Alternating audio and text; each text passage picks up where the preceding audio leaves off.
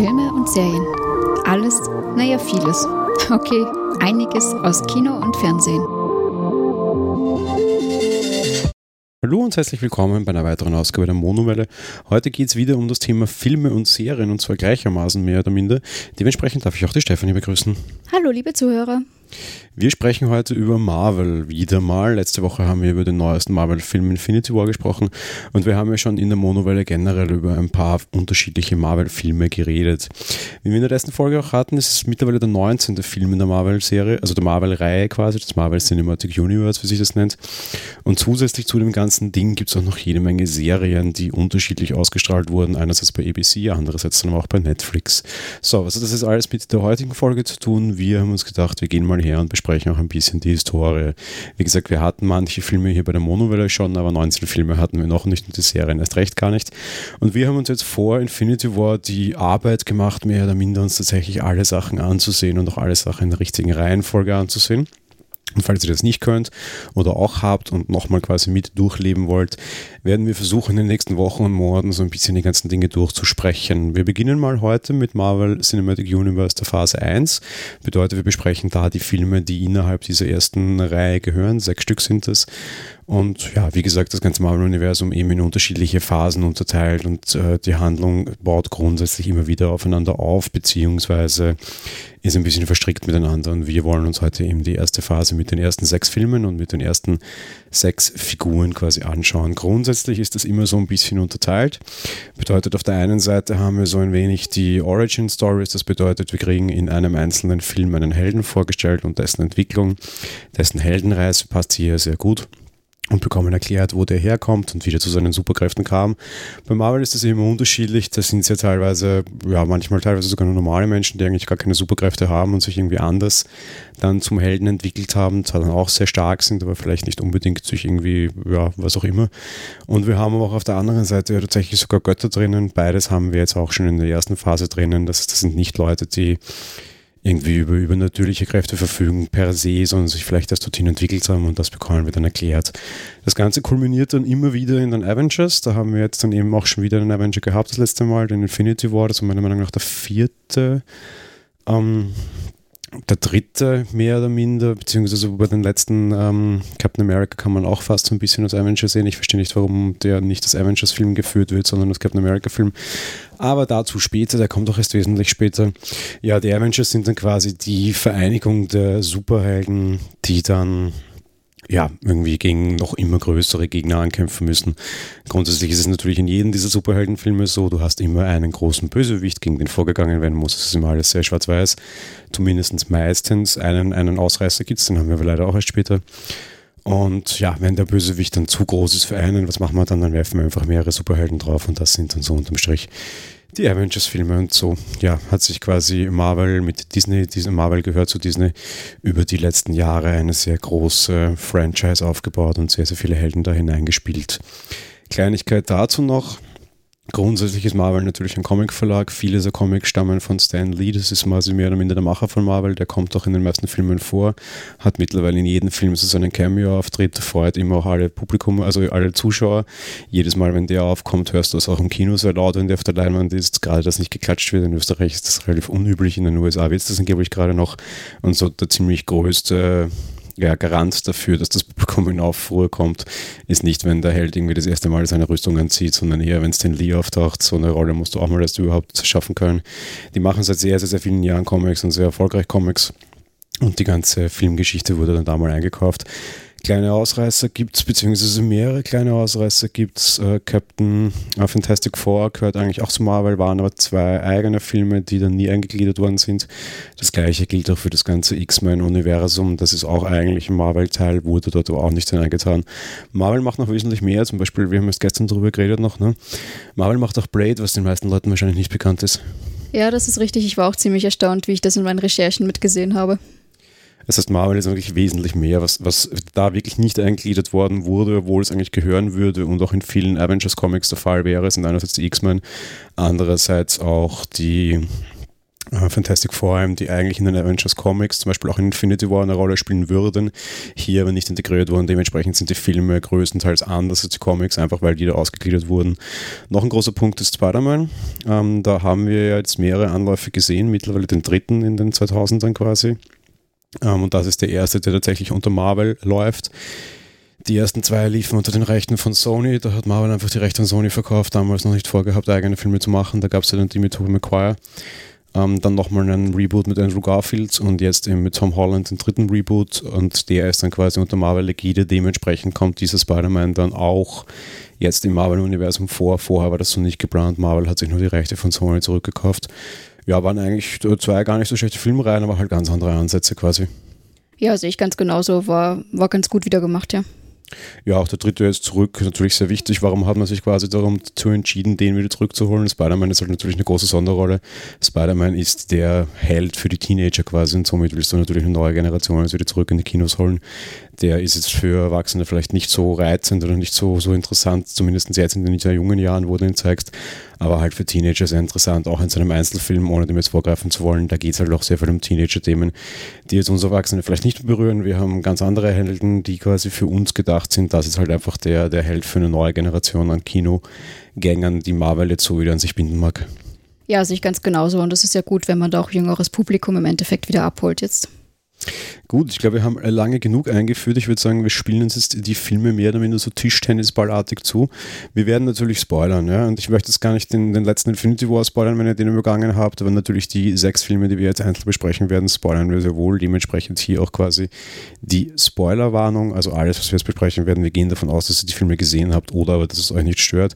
Oder aber, dass ihr genau das jetzt noch quasi erklärt haben wollt, bevor Infinity War geht. All das ist okay. Wir werden aber jetzt keine großartigen Hehl darum machen. Es geht darum, euch ein bisschen vorzustellen, ja, warum das dort wohin kam, wie es hinkam und auch ein bisschen die Vorstellung, also die Darstellung ein bisschen näher zu bringen mitunter, zumindest die, die relevant sind. Alles, was nicht großartig relevant ist, sparen wir uns, sonst werden wir bei 19 Filmen, auch wenn wir es jetzt über drei Folgen aufteilen werden, so oder so alt und das wollen wir natürlich nicht. Ja, wie gesagt, ich würde sagen, wir spielen uns das so ein bisschen reihum zu. Du darfst beginnen. Der erste Film ist Captain America.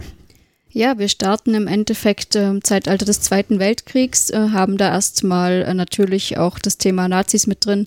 Johann Schmidt, das ist so ein ähm, hochrangiger Hydra-Agent im Endeffekt. Hydra ist die Wissenschaftsabteilung. Der hat ein nicht ausgereiftes Supersoldatenserum erhalten und wird zum Red Skull, das ist hier im Endeffekt dann auch der Antagonist. Und die finden in Norwegen einen Tesserakten, also so ein außerirdisches Artefakt. Und seine Organisation Hydra nutzt das, um Waffen herzustellen für die Nazis eben. Worum es dann hauptsächlich drin geht, natürlich äh, unseren Helden Steve Rogers, der seinem Land eigentlich im Krieg dienen möchte, allerdings äh, figurmäßig zu schmächtig dafür ist.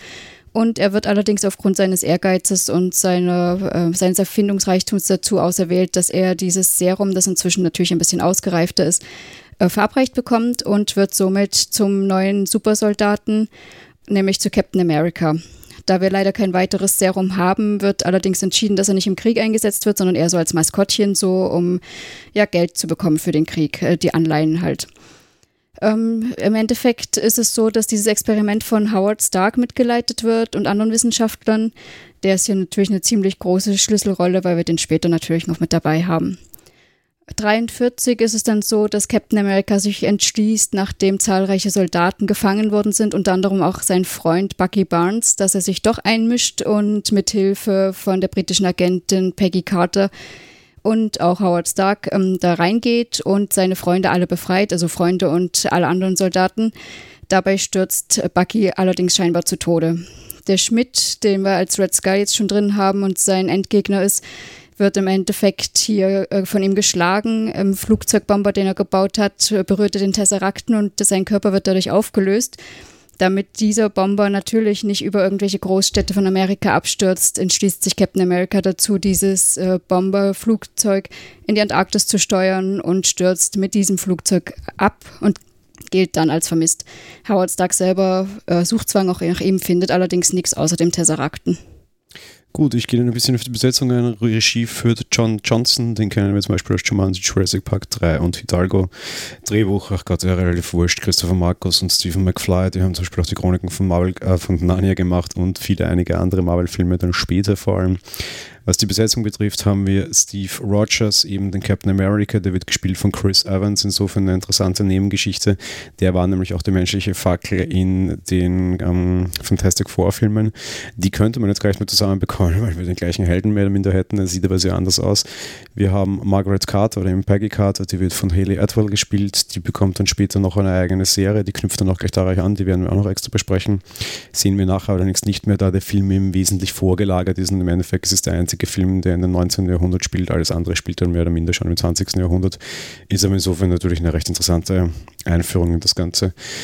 Wir haben Bucky, der wird gespielt von Sebastian Stan. Wir haben Howard Stark, der wird gespielt von Dominic Cooper. Wir haben Nicholas Fury, der wird gespielt von Samuel L. Jackson. Das ist dann quasi später der Chef von Shield, bekommen auch eine eigene Serie und Fury selber ist auch in allen Filmen dann eigentlich danach immer noch zu sehen.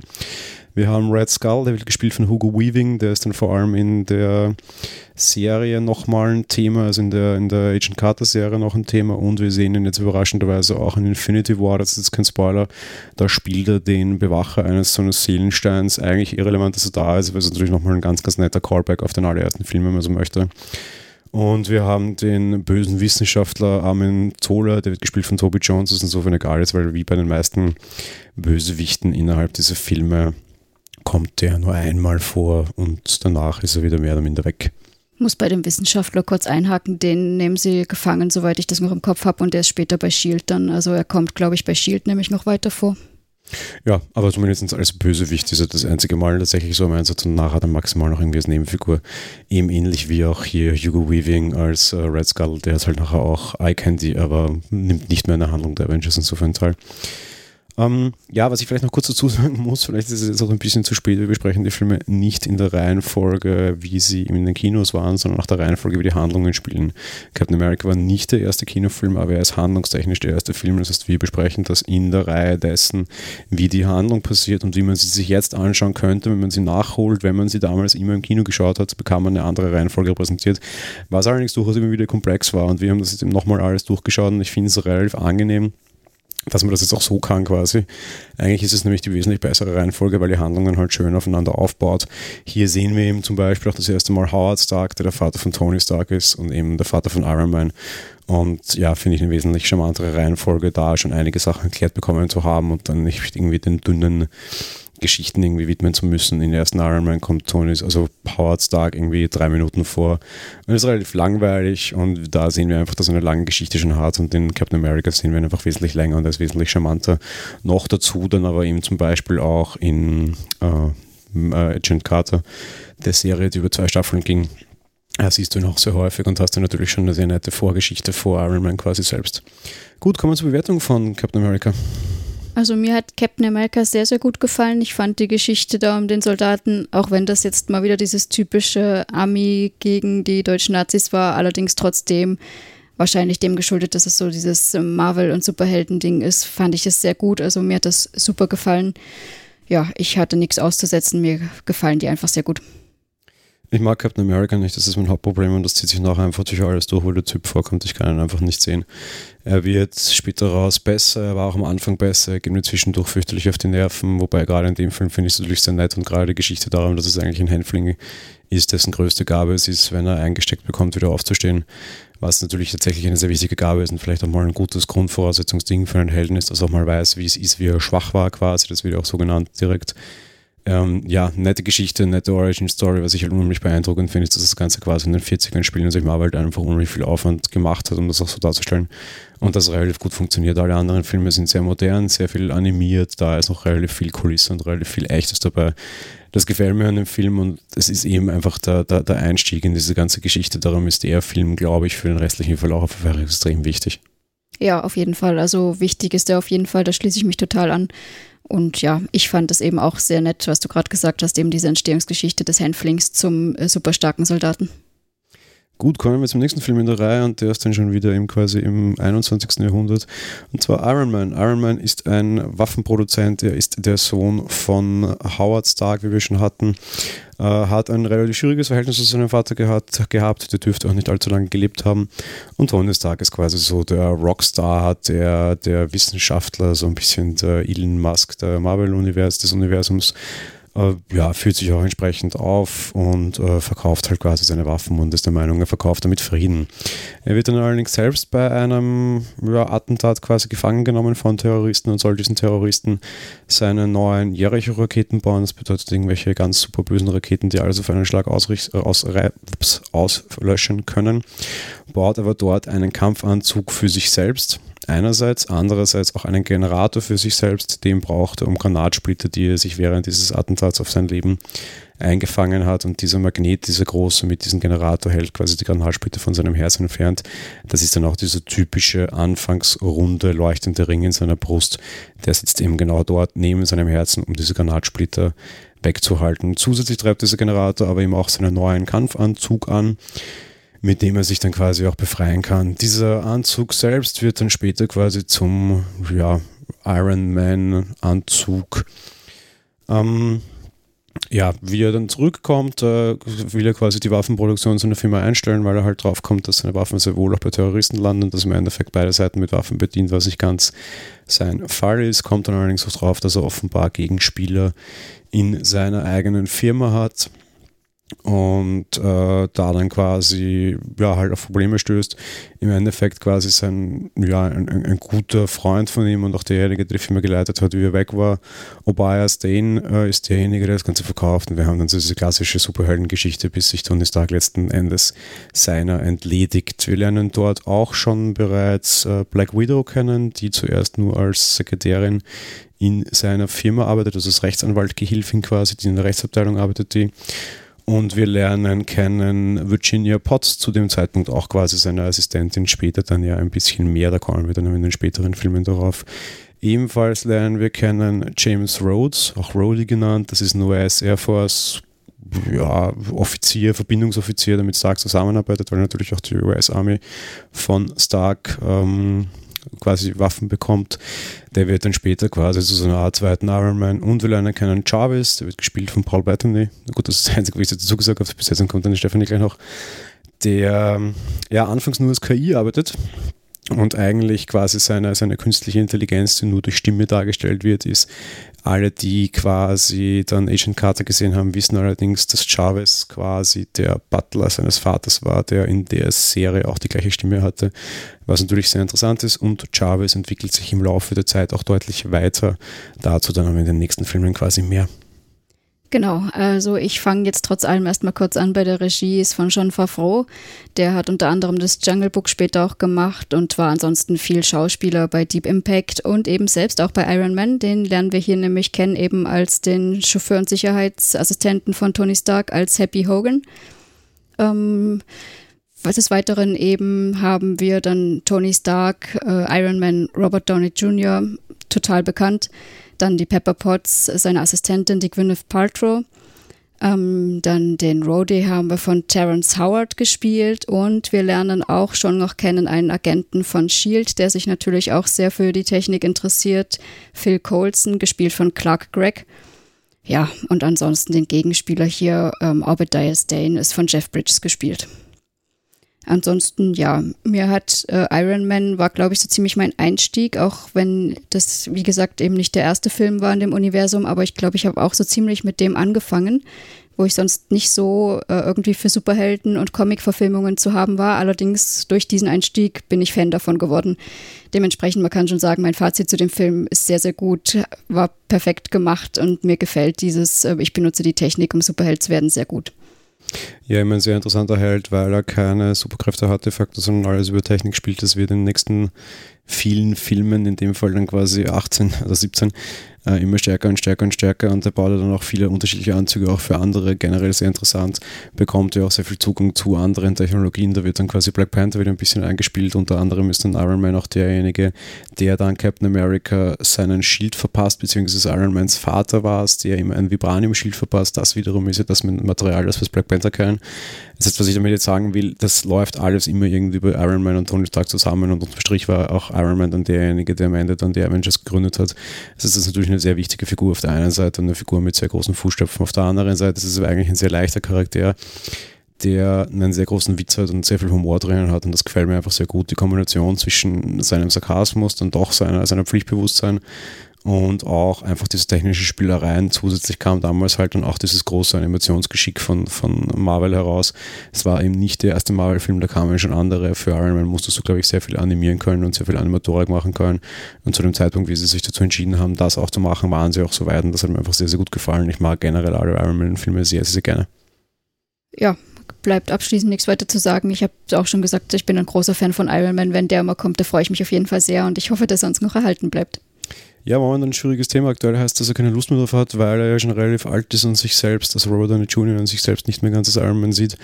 Äh, wir dürfen gespannt sein, wie die Verträge weitergehen. Äh, aktuell sieht es nicht ganz so gut aus, eben weil der Schauspieler tatsächlich auch schon etwas in das Seniorenalter kommt und sich da jetzt nicht mehr ganz in der Rolle des Rockstars sieht, wobei das, äh, wie du ja immer sagst, bei Iron Man nicht so schwer wäre, weil sich dann auf Technik verlässt. Auf der anderen Seite optisch baut er halt dann tatsächlich auch irgendwann mal ab.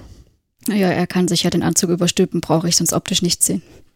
Ja, das finde ich gerade bei Iron Man sehr interessant, weil die, die, die Schere, die mir sehr gut gefällt, ähnlich wie ich es immer wieder bei Batman und bei Bruce Wayne sage, so ist es hier auch. Iron Man ist halt nicht nur Iron Man, Iron Man ist auch Tony Stark und Tony Stark ist halt der Typ ohne Anzug und der ist auch ohne Anzug wichtig. Captain America kann das nicht trennen, der ist immer eher. Bei Iron Man ist das so ein sehr stark getrennt, finde ich, und es sind zwei unterschiedliche Charaktere. Insofern könnte man natürlich sagen, dass Tony Stark jetzt langsam in die, in die Jahre kommt und da ein Problem kriegen wird. Ja, stimmt eh, aber ich hoffe erstmal noch das Positive.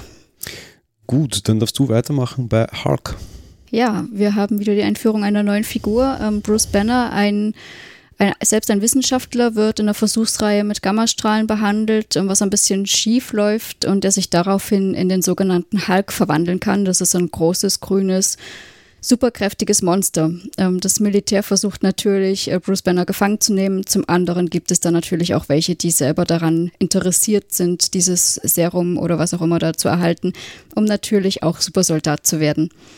So kommt es dazu, dass er im Endeffekt einen Kampf dann hat gegen einen Soldaten, der dann auch so ein Serum bekommt, bei dem das aber nicht ganz funktioniert hat.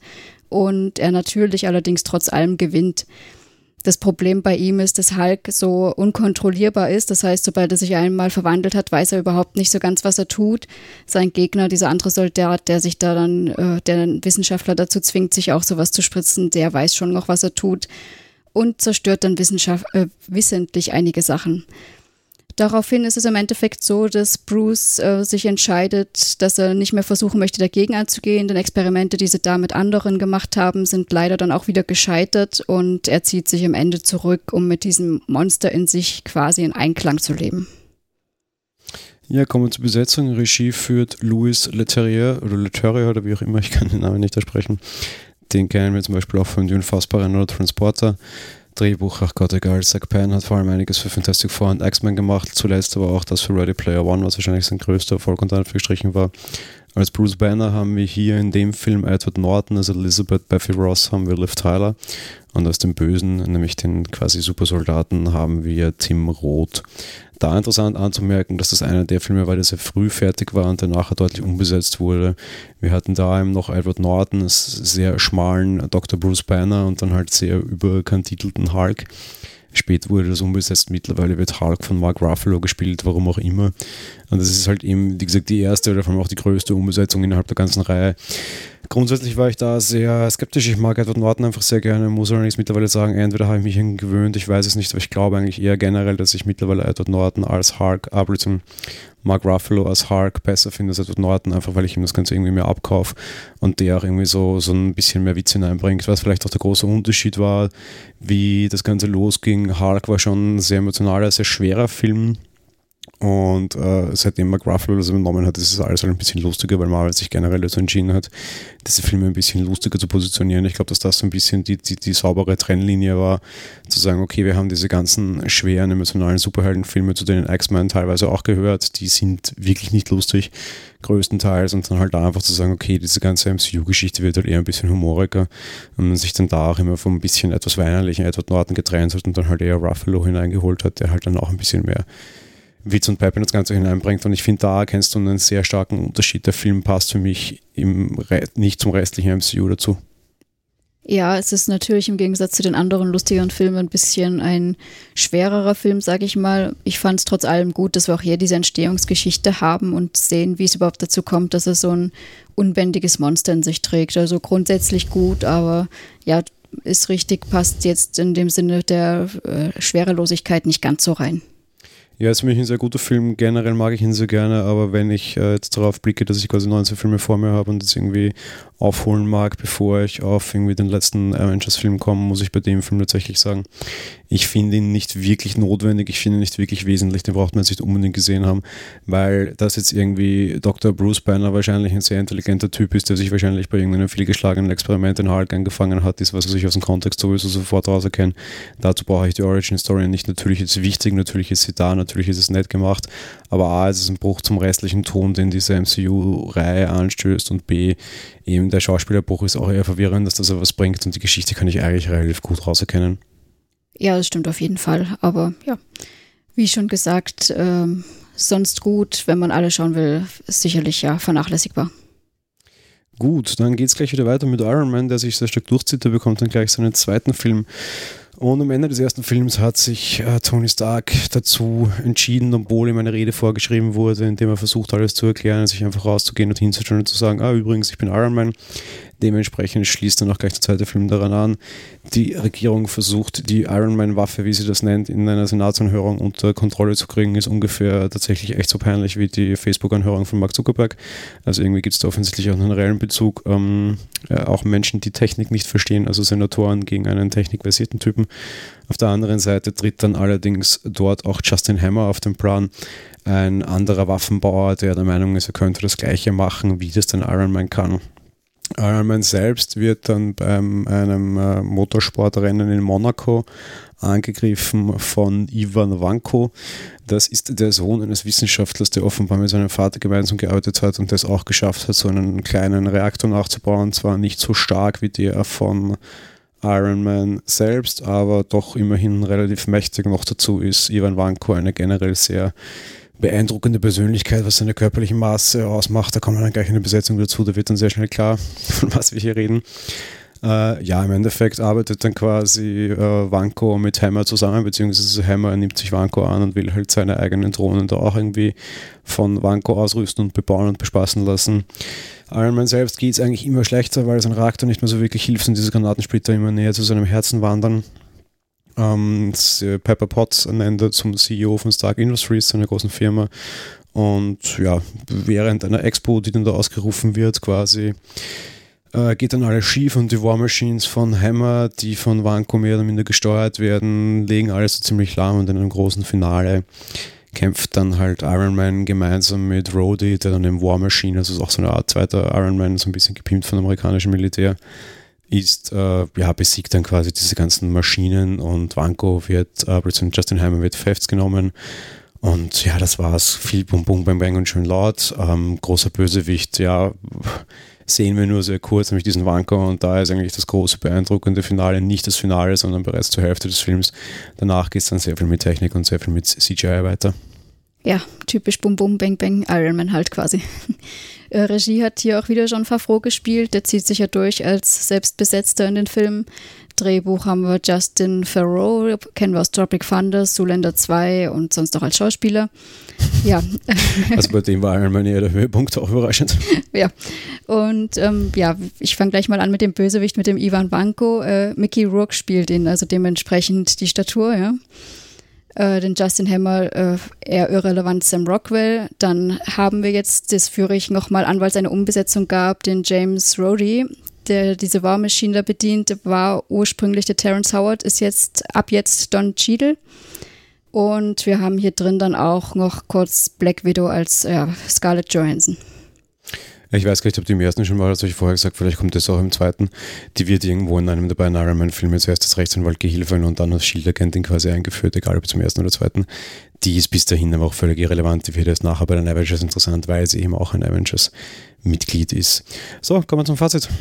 Ja, Fazit: äh, Iron Man zieht sich bei mir durch, lustig, äh, super toll, viel Action, alles, was für mich so ein Action-Comic-Film braucht und ausmacht. Also aus meiner Sicht ja, super umgesetzt, perfekt.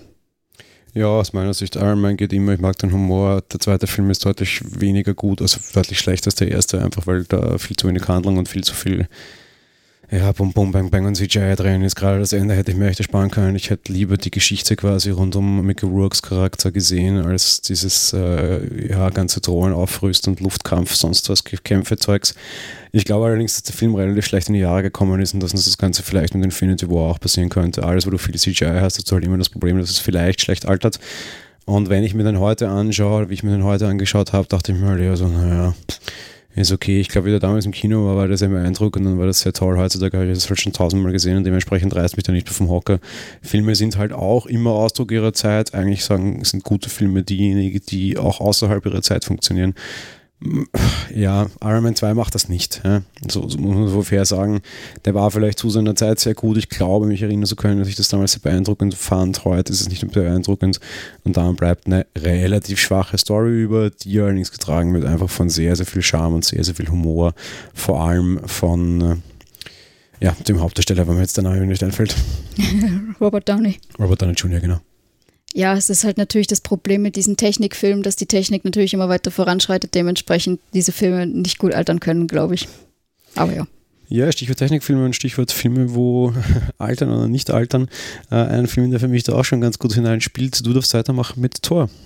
Ja, jetzt bewegen wir uns mal ein bisschen außerhalb des Universums. Ähm, Thor, äh, ein Gott oder Gottes Sohn, wird von seinem Vater für seine Arroganz ähm, äh, seiner Kräfte beraubt und seines Hammers. Also er ist göttlich und auch dieser Hammer ist natürlich göttlich, heißt Mjolnir. Und er wird auf die Erde verbannt, im Endeffekt, weil er eigenmächtig gegen Frostriesen kämpft, was sein Vater ihm untersagt hat.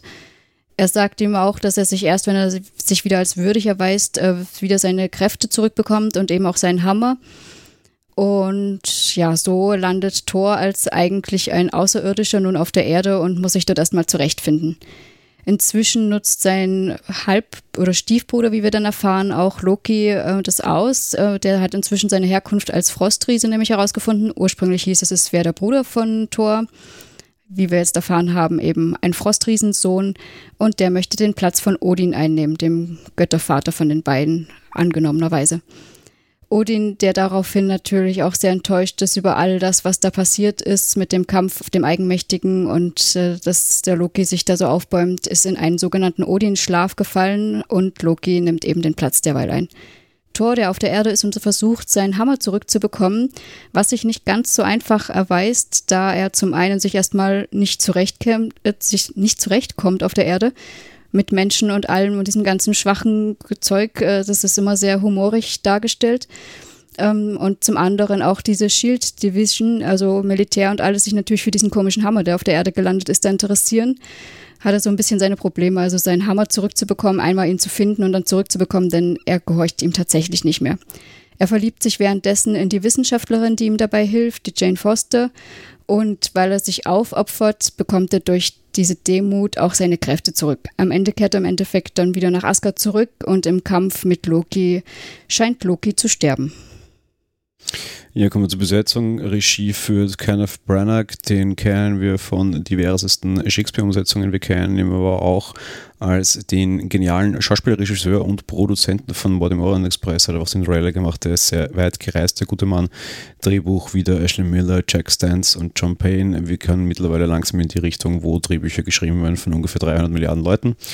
Besetzung hier sehr, sehr, sehr stark. Thor Odinson wird gespielt von Chris Hemsworth, Loki von Tom Hiddleston, Odin Borson, also quasi der Göttervater von Anthony Hopkins, Jane Foster, die Wissenschaftlerin, leider sehen wir so nur einmal von Natalie Portman, Heimdall, der Torwächter von Aldris Elder und äh, Clint Barton, das ist einer der Shield-Agenten, quasi mehr oder minder. Hawkeye, auch später dann der Superheld bei den Avengers, wird gespielt von Jeremy Renner. Das ist im Endeffekt alleine da jetzt irgendwie schon äh, sechs Top-Charaktere, Oscar-Preisträger. Äh, ja, Mickey Rourke im zweiten Teil als Oscar-Preisträger. Naja, da haben wir jetzt schon ein paar mehr versammelt. Äh, sehr, sehr, sehr stark besetzt. Jo, starke Besetzung ist nicht alles, kommen wir zum Fazit. Ich fand auch diesen Film wieder sehr gut als Einführung von Thor und Loki und meinetwegen auch noch Odin. Es war einfach dieses typische, wenn ein Außerirdischer die Erde betritt, ähm, so ein bisschen diese Komik, die man da drin hat, dass jemand sich nicht auskennt, wie das alles läuft und wie die Gepflogenheiten sind und alles. Gab es irgendwelche Szenen, wo er, glaube ich, eine Tasse wegschmeißt, weil es ihm geschmeckt hat oder irgendwas, was natürlich nicht üblich ist auf der Erde. Also diese Komik allein, wie sie das umgesetzt haben, hat mir wieder sehr gut gefallen und war für mich eine schöne Einführung von Thor. Ja, es erinnert mich so ein bisschen, ein guter Buchtipp vielleicht an der Stelle, Brief in die chinesische Vergangenheit. Da hast du einen chinesischen Zeitreisenden, der irgendwie 100 Jahre in die Zukunft eben quasi reist in die Jetztzeit. Und so quasi dieses, dieses Unverständnis, Kulturen aufeinandertreffen. Das ist auch das Einzige, was mir dem Film gefällt, weil generell bleibe ich dabei und das werdet ihr jetzt quasi in drei verschiedenen Phasen immer wieder von mir hören. Ich kann Tor nicht ab. Ich mag den Humor, von der in diesem Comic vermittelt wird nicht. Ich mag diese Kombination aus Götter, Superhelden nicht. Ich finde Thor generell in dieser ganzen Geschichte immer super unpassend, weil es ist kein Superheld, das ist eine Gottheit. Und warum ich in diese Filme unbedingt Gottheiten hineinmanschen muss, später dann auch irgendwie nicht nur nordische, sondern auch irgendwie keltische Götter und Antwort, ich weiß nicht, ich kann mit dem allen nicht. Ich will nicht sagen, dass die nicht gut gespielt sind. Ich will auch nicht sagen, dass die nicht lustig sind. Gerade am Anfang finde ich die lustig und ich mag alle Schauspieler in diesem Film, könnte ich äh, top. Ja? Wenn, wenn, ich, wenn ich so einen Cast lese, da ist alles dabei, was mir Spaß macht quasi, aber ich mag einfach diese Story von Thor nicht und ich komme einfach nicht umhin, dass ich das irgendwie bescheuert finde, dass da Götter plötzlich mitspielen, weil es einfach keinen Sinn hat für mich. Und dementsprechend habe ich einfach immer ein Problem mit Thor. Ich habe vor allem auch sehr spät ein Problem mit Thor damit dann, dass aus dieser eigentlich sehr altertümlichen Gesellschaft, die er jetzt noch darstellt, plötzlich dann Zukunft wird, dass jetzt irgendwie macht Thor dann innerhalb so von wenigen Filmen irgendwie tausend Jahre quasi mehr oder minder gut. Ähm, ich, ich, nee, ist einfach nicht meins, kann ich nichts sagen. Er ist ein wichtiger Avenger auf jeden Fall und einfach weil er ein Gott ist, ist er definitiv auch einer der stärksten Avengers. Das ist halt so diese, diese Dimensionierung irgendwie so halt groß, grün, böse, super. Aber Thor ist halt immer so eins mehr, weil warum? Ja, weil er ist ein Gott. Ja. Daraus machen sie auch immer wieder Gags und sonstige Weisen. Ich finde es halt einfach super affig, darum komme ich mit Thor nicht klar, auch wenn ich jetzt nicht sagen kann, dass der Film schlecht ist, ist er nicht. Die Schauspieler sind auch super, ist auch alles okay. Mich nervt an Thor einfach die Story und ich kann Thor einfach überhaupt nicht ab. Aber er ist sehr wichtig und man muss ihn auf jeden Fall für die Avengers gesehen haben, weil meiner Meinung nach haben die Avengers drei Hauptcharaktere, die jetzt alle genau in diesen fünf Filmen bereits vorgestellt wurden. Iron Man als den, der sie zusammengebracht hat, Captain America als den, der der erste Avenger war und Thor als einfach als der, der der stärkste ist und der einfach so ein bisschen der Link in den Weltraum ist, auch weil er eigentlich ein altertümlicher Gott ist. Ja, stimmt schon, wobei ich eben genau diese Witze dann zwischen Hulk und Thor sehr mag und später haben wir dann auch noch andere Außerirdische dabei. Insofern finde ich das ganz gut, dass es nicht nur von Helden auf der Erde getragen wird. Nee, stört mich die Außerirdischen überhaupt nicht. Das ist alles total okay. Mich stört die, die, die, Einführung von Göttern stört mich einfach massiv. Das passt mich nicht dazu. Da geht es um Superhelden und damit ist es auch okay. Und dass du dann jetzt irgendwie die Kategorie Götter zum Leben erwecken musst quasi und die, dass das auch angreifst, das funktioniert für mich nicht, weil dann bräuchte ich jetzt auch noch irgendwie pff, weiß ich was, ja, Jesus, der da herumwandelt äh, oder, whatever. Es, haut mir nicht hin, dass ich da jetzt quasi altertümliche Götter befreien muss. Jetzt müsste ich dann auch irgendwie die Römer und die Griechen und Co. nehmen und dann habe ich irgendwann noch Zeus da und weiß ich was alles. Äh, nee, ich, ich, mag einfach keine Götter da drin sehen. Es geht nicht um Außerirdische, es geht einfach um gar nichts. Für mich ist da einfach die rote Linie, wo ich sage, okay, Superhelden, eine Sache, Götter sind halt so mythische Wesen und danke ist erledigt. Die brauche ich jetzt nicht so als Comic verwurscht und das funktioniert für mich einfach eben, wie schon gesagt, überhaupt nicht. Ich mache mir das immer einfacher und sehe das einfach als Außerirdischen mit Superkräften und fertig. Ja, ist auch okay. Ähm, ich liegt wahrscheinlich auch einfach an meinem mythologischen Interesse, dass ich halt einfach äh, alle ganzen alten Heldensagen gelesen habe und die sind nicht von Marvel, sondern die wurden halt irgendwann aufgeschrieben von hunderten und tausenden Jahren von irgendwelchen echten Menschen und das, das passt mir nicht in diese sehr fantasievolle Comicwelt hinein. Ich verstehe den Ansatz und wie gesagt, es ist eigentlich alles toll gemacht, das ist einfach rein mein persönliches Problem. Ich mag das nicht. Ja, ist ja auch legitim zu sagen, dass man das nicht mag, ja. Gut, damit komme ich zum Finale, dem ersten, nämlich dem ersten Avengers-Film und ich kürze jetzt komplett die Handlung ab, weil es völlig egal ist. Loki, der Gott des Schabernacks von Thor, den wir bereits gekannt haben, wir sehen jetzt, es wird einfach alles zusammengeführt, ja will mit Thanos, einem super überbösen Mega-Schurken, zusammenarbeiten, um dem Tesserakte zu liefern. Offensichtlich braucht er die, warum auch immer. Das erfahren wir übrigens erst so richtig in Infinity War. Das war jetzt der letzte, weil da sehen wir das erste Mal. Das heißt, Marvel nimmt sich sehr lange Zeit. Und äh, ja, äh, wenn er ihm diese liefert, dann wird der Loki, der Gott des Schabernacks, wie er dann auch immer wieder genannt wird, quasi der Herrscher die Erde werden und helfen sollen Loki bei der Eroberung der Erde irgendeine super mega außerirdische Rasse, nämlich die Chitauri. Ganz lange Rede, kurzer Sinn, wir machen ein Portal auf, viele Chitauri kommen raus, ein Avenger reicht nicht mehr, sondern wir brauchen mehrere. Dementsprechend führt SHIELD, diese Sondereinheit der Bundesregierung, quasi alle bisher bekannten Superhelden zusammen und wirft die alle gemeinsam in die Schlacht über New York. Äh, ja, sehr dramatische Schlacht, um dieses dunkle Portal zu schließen, woraus die Außerirdischen kommen, fliegt Iron Man dann mit einer Atombombe dort hinein, äh, überlebt irgendwie mehr oder minder. Äh, unterstrich überleben dann alle außer Agent Coulson, der Typ, der dann später der Chef von Shield wird. Dementsprechend so viel zu seinem Ableben. Das ist jetzt, ich habe ja gesagt, wir spoilern einfach Bernhard. Da war es auch schon sehr klar, dass der weiterhin einfach noch bestehen wird, weil wir schon wussten, dass er danach auch noch eine wichtige Rolle haben wird. Das heißt, der emotionale Fall des Films ist auch relativ gering, ohne jetzt bereits aufs Fazit vorgreifen zu wollen, aber eigentlich eine sehr kurze Geschichte, den bösen Loki mit den Chitauri gegen alles, was die Superhelden der Erde bisher zu bieten haben, um eine globale Erdbedrohung quasi zu beenden und äh, ja, weil, weil ihn die Erde auch interessiert und weil er dort ja Menschen hat, die er lieb gewonnen hat, ist natürlich auch Thor dabei, auf der anderen Seite natürlich auch, um so einen Halbbruder mehr oder minder zu stoppen, weil der die Probleme hier auf die Erde bringt und sich dann auch ein bisschen verantwortlich fühlt. Ja, ähm, wir haben hier äh, Regie und Drehbuch in einer Person vereint, nämlich von Joss Whedon, der auch ähm, verantwortlich ist für äh, Drehbuch komplett für Firefly und Regie hat er da auch in drei Folgen geführt. Ja, das muss man immer wieder groß unterschreiben. Also Joss Whedon muss man sich einfach unbedingt alles anschauen, vor allem Firefly, die eine Serie, die leider nach einer Staffel eingestellt wurde. Ich werde nie müde, das in dieses Ding zu betonen. Firefly, Firefly, Firefly. Und auch für den Film, der danach kam, nämlich Serenity. Ja, also auf jeden Fall, wenn ihr das noch nicht gesehen habt, macht hier Pause, hört euch die restlichen fünf Minuten später an, geht los und seht euch neun oder zehn Folgen, ich weiß nicht, ich glaube neun Firefly an. Das ist eine Schande, dass diese Serie eingestellt wurde und den Film danach Serenity, der ist dann nicht mehr so ganz so toll, könnte man mal machen. Und es gibt ungefähr 347.000 Rewatch-Podcasts. Ich kann noch einige davon empfehlen, zum Beispiel den von Arne und Bastian, ähm, wo man das dann auch noch als Podcast hören kann. Und wenn ihr alles erledigt habt, dann kommt ihr wieder zurück und hört hier weiter, weil äh, Avengers und Marvel und den ganzen Quatsch vergesst das, wenn ihr Firefly noch nicht gesehen habt, habt ihr noch nicht alles gesehen, was man sehen konnte. So, das Plädoyer beendet. Ja, ähm, eben, das ist schon erwähnt, Serenity hat er dann natürlich auch gemacht und äh, hat auch bei Marvels Agents of Shield eben dieser Serie dann noch auch Regie und Drehbuch gemacht, sowie später halt noch äh, Age of Ultron und die Justice League. Ja, wir ganz großer Punkt, ganz großer Punkt, weil das kann man jetzt nicht einfach so wegwischen. Richtig, Justice League. Justice League sind übrigens die Avengers von den Konkurrenten, nämlich von DC. Das ist so ungefähr so absurd, wenn man sagt, ach, ich hätte einen geilen Regisseur, der Star Trek macht. Hey, geile Idee, lass den Star Wars machen. Nennt sich J.J. Abrams und ist tatsächlich passiert, hätte niemand gedacht. George Whedon ist das gleiche der Superheldengeschichte. Der ist nämlich eigentlich bei Marvel gestartet und ist jetzt derjenige, der quasi den Leuten bei DC, die einfach wirklich auf ganzer Linie immer nur verkacken, den Arsch rettet.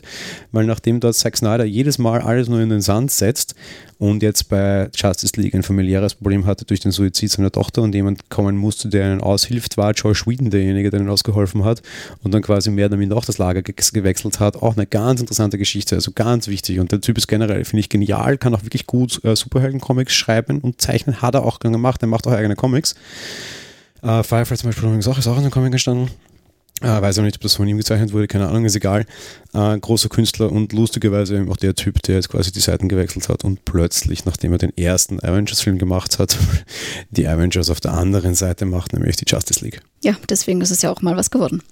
Wir haben im Endeffekt alle Charaktere schon vorher in ihren Origin Stories gehabt. Ähm, die einzigen zwei, die ich jetzt noch erwähnen möchte, ist zum einen der große Bösewicht hier, der Thanos. Den sehen wir später in anderen Filmen auch noch.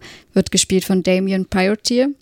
Und wir haben auf Seite von Shield noch jemand ganz bekannten, nämlich die Assistentin von Dr. F äh, von Fury.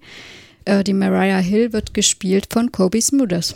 Kennen wir aus I Met Your Mother, ne? Ja, also sehr bekannte Schauspieler. Ich glaube, die kennt so ziemlich jeder daher. Ja, eben solche was aus How Met Your Mother's Robin, ne? Genau, ja. Gut, dann kurzes Fazit für das, bevor wir zum Fazit für das erste, ähm, die erste Phase quasi schon kommen können, weil das war der letzte Film der ersten Phase. Ja, also äh, großes Feuerwerk, noch mehr als Iron Man. Ich mag diese Zusammenkunft der ganzen Helden. Also äh, aus meiner Sicht ist das immer total ja, klasse, perfekt umgesetzt. Und ich mag das Zusammenspiel eben, wenn da Hulk und Thor aufeinandertreffen, Iron Man und Captain America und alle. Aus meiner Sicht ein super Abschluss. Mir hat es sehr gut gefallen. Ich mag ihn gar nicht und ich mochte ihn damals auch schon nicht. Der wird tatsächlich sehr, sehr, sehr schlecht alt, weil äh, technisch äh, der noch mehr altert, weil der einfach alles nur noch Greenbox war, nur noch alles Animation war. Und der einfach auch sehr wenig Momente zwischen den Charakteren an sich hat. Der hat fast kein Schauspiel mehr, der hat fast keine Story mehr, der hat einfach nur noch draufhauen. Der hat für mich damals schon im Kino nicht funktioniert, Gott lang ist es her. Und ich fand den damals schon super affig, wenn ich ihn jetzt irgendwie viele Jahre später nochmal sehe, finde ich den noch einfach immer affiger Ich akzeptiere ihn als die Zusammenkunft der Avengers. Das ist das Einzige, was ich mir sagen kann. Hätte ich mir das auf einem Glückskekszettel durchgelesen, die Avengers finden zusammen, Punkt, hätte ich alles gewusst, was mir dieser Film sagen musste. Es ist komplett irrelevant und komplett wertlos und der ist auch optisch relativ wertlos. Der hat viele Fehler, viele Schwächen. Ich kann ihn gar nicht ab, ich will ihn nicht. Ja gut, so kann man unterschiedlicher Meinung sein. Ich schaue da nicht so auf die Technik, ich lasse mich unterhalten und von dem her passt das für mich. Gut, dann kommen wir zum Fazit quasi der ganzen Phase 1, was wir bisher gesehen haben. Äh, ja, wir haben im Endeffekt äh, drei, ja, drei, vier Helden eingeführt bekommen. Eben den Captain America, den Iron Man, den Hulk und den Thor. Und das ist quasi der Grundstamm der Avengers, ausgebaut durch einige Agents of Shield, also quasi mehr oder minder normale Menschen, die sich der Regierung unterworfen haben und die Avengers eher so als regierungsübergeordnete Stelle. Jo, Fazit ja, da ich schon die einzelnen Filme sehr toll fand, äh, ist mein Fazit für die erste Phase natürlich auch äh, sehr gute Phase, sehr schöner Abschluss. Finde es auch sehr passend, dass eben so eine Phase mit dieser Zusammenkunft und dieser Versammlung von allen abgeschlossen wird. War aus meiner Sicht insofern eine gute Zusammenfassung beziehungsweise eine gute Entscheidung, das so als Phase 1 quasi zu bezeichnen auch. Also ich finde die einzelnen Filme sehr, sehr, sehr gut, wobei ich generell von Phase 1 sagen muss, dass sie mir zu Iron Man-lastig ist, es nicht daran liegt, dass der quasi zwei Filme hat und alle anderen nur einen, sondern einfach generell, dass es so der klare, überstrahlende Charakter ist und man irgendwie das Gefühl hat, man hat Iron Man quasi als die drei anderen Dullis so ein bisschen daneben stellen müssen. Vielleicht war das dann auch der Grund, warum er dann immer wieder diese Götterwitzchen hineinbauen hat müssen, um zu zeigen, dass irgendwie Iron Man doch noch seinen Meister finden könnte. Nämlich zum einen irgendwie Cap Thor, weil halt irgendwie, hurra, ich habe einen Blitzerhammer. Auf der anderen Seite halt sowieso immer Hulk, weil äh, ja, Hulk einfach alles kaputt macht, wenn er gerade einmal grün wird. ja. Mir war es da noch ein bisschen zu gaga. Ich, ich habe damals, hat sich schon abgezeichnet, dass ich ein großes äh, ja, Cinematic Universe abzeichnet.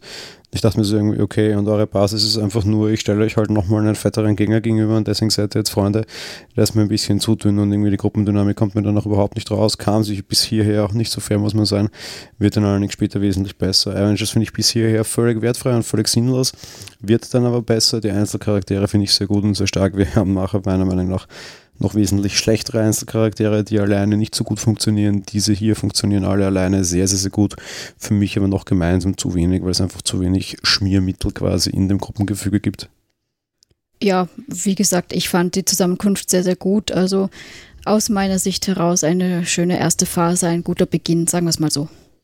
Gut, dann so viel zum Marvel Cinematic Universe der Phase 1. Wir werden in den nächsten Wochen, wenn es nicht die ganz, ganz großen Kinofilme gibt, immer wieder mal so eine Folge mit diesen hier einstreuen, um euch die Phasen näher zu bringen und auch die Serien, die wir eben alle gesehen haben. Da gibt es auch sehr viele. Ja, insofern äh, hoffen wir, euch da gut durchbegleitet zu haben und wir hören uns auf jeden Fall auch mit Marvel bald wieder. Genau, bis bald. Bis bald. Ciao. Tschüss.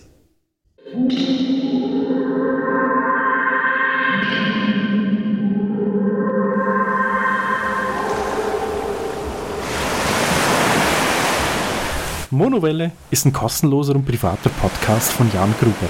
Mehr Informationen dazu findet ihr unter www.monowelle.at.